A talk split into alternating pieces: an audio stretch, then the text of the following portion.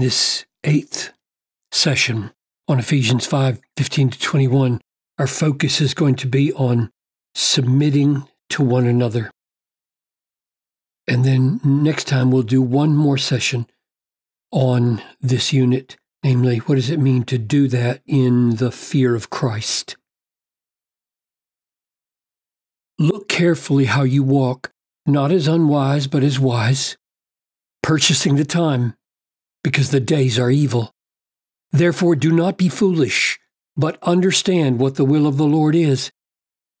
And do not get drunk with wine, for that is debauchery, but be filled, be filled with the Spirit, addressing one another in psalms and hymns and spiritual songs, singing, making melody to the Lord with your heart, giving thanks always for everything to God the Father in the name of the Lord Jesus, submitting. So you see that there are one, two, three, four, five participles modifying this filled. Be filled with the Spirit, addressing. Be filled with the Spirit, singing. Be filled with the Spirit, making melody. Be filled with the Spirit, giving thanks. Be filled with the Spirit, submitting. So, Father, as we try to understand and live a life of submission to one another, full of the Holy Spirit, both show us what it means and perform the miracle of it in our proud hearts, which so resist being submissive and gentle and kind and servant like. I ask this marvel by the power of the Spirit in the name of Jesus. Amen. We will define submitting. What does it mean to submit? By looking at passages rather than starting with the definition. Let's look at the context and then a look at similar passages both near and farther. Let's go back and connect the Spirit with something like submitting back in chapter 4. I, therefore, a prisoner of the Lord, urge you to walk in a manner worthy of your calling, of the calling to which you have been called, with all lowliness. So you hear submit in that. Sub means go down, get low, get underneath, and lift up and help and serve with all lowliness and gentleness, with patience, bearing with one another in love, eager to maintain the unity of the Spirit. So the Spirit is at work in the church and in our lives in the church to produce unity through lowliness and gentleness and patience and forbearance, bearing with one another. So I come back here and I see the connection between be filled with the Holy Spirit, submitting to one another. And I say, okay, he's on the same track as he was. The Holy Spirit enables us to go low, get down underneath people to lift them up instead of lording it over people and squashing them down.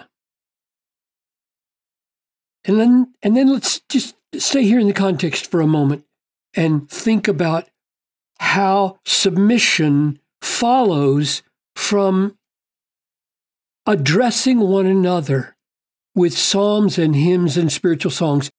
When you are singing to a brother or a sister or a, a church full of brothers and sisters about the greatness of the grace of God can you move from an addressing of one another in psalms and hymns down to lording it over others instead of serving them? No, you can't. It's just, there's a contradiction. This this is going to lead to this.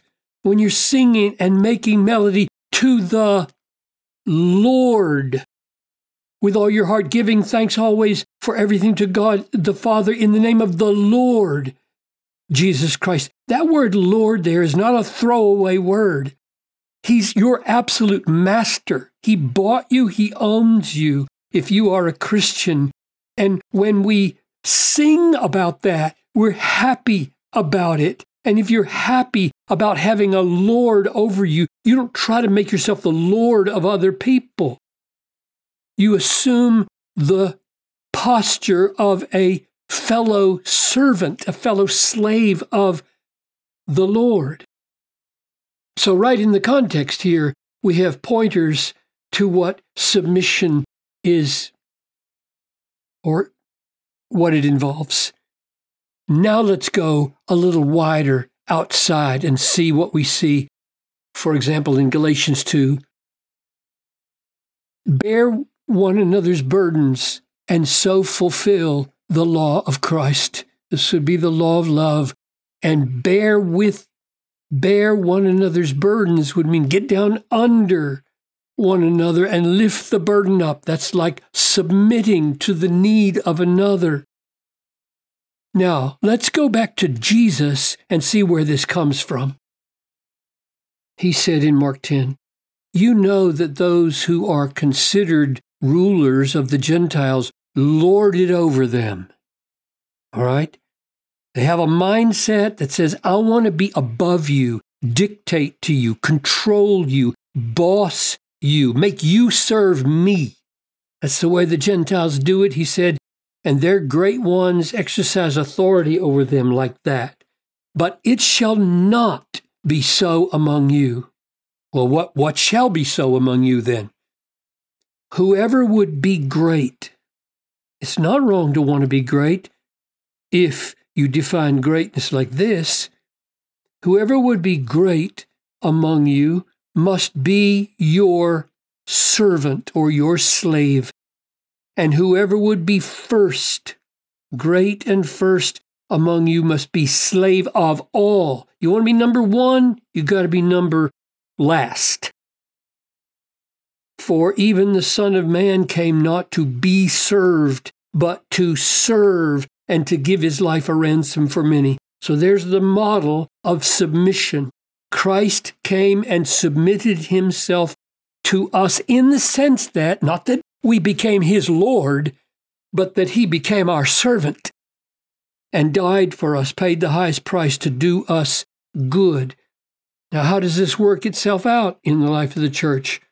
Here's the way Paul described himself in 1 Corinthians 9 For though I am free from all, indeed, Christ bought Paul. Paul belonged to Jesus. He didn't belong to anybody else. He was not anybody else's slave, but I have made myself a slave to all. That's a pure, straight out fulfillment of what Jesus said. He who would be great must be your servant. He who would be first must be the slave of all. And Paul says, I have made myself the slave of all that I might win the more, which means he thought all the time, how can I serve? How can I help? How can I become the means of other people's eternal joy? How can I lift burdens rather than add burdens? His whole mindset was, I serve their good.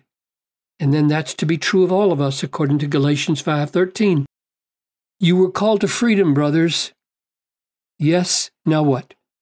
Only do not use your freedom as an opportunity for selfish, self exalting flesh, but through love, serve one another. Become the slave of all, become the servant of all, which is a paraphrase, surely, of submit to one another.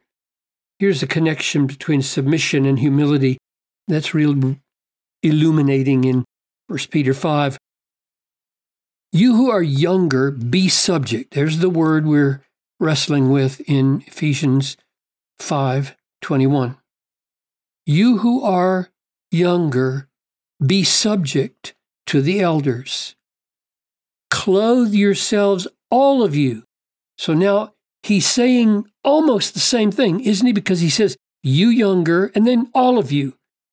But instead of using the word subject, he uses the word humility. You who are younger, be subject to the elders. In other words, take a humble posture of service and submission.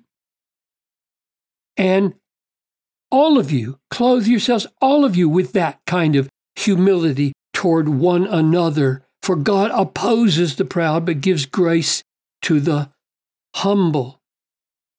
And this is one of the most beautiful, sweeping, Christ describing, Christian des- describing sections in Philippians in the New Testament, really. Philippians 2 Do nothing from selfish ambition or conceit, but in humility, that is, in lowliness, count others more significant than yourselves. That's, that's the key right there. That's the meaning of submission. That's the meaning of serving others. Let each of you look not only to his own interests, but also to the interests of others, which is what Christ did. This text goes on in 5 through 8 to say, Have the mind of Christ, who humbled himself and was the servant of all. I used to wonder about this right here because it was translated in the King James Version um, in humility, regard others better than yourselves. And I remember as a teenager thinking, well, my sister, who's three years older than I am, can read 10 times faster than I can. She read a novel, a whole novel, in one night.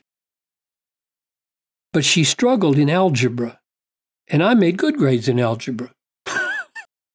so I asked myself when I read my old King James Version, count Beverly better than yourself. I said, well, I can do that with regard to reading, but I can't do that with regard to algebra. And I realized, no, no, no, no, Piper, that's not what the text means. And the translation was throwing me off. The word better. This is a good translation. Count others more significant. In other words, doesn't matter whether Beverly can read faster or do algebra differently. That has nothing to do with it. Nor does it in the church.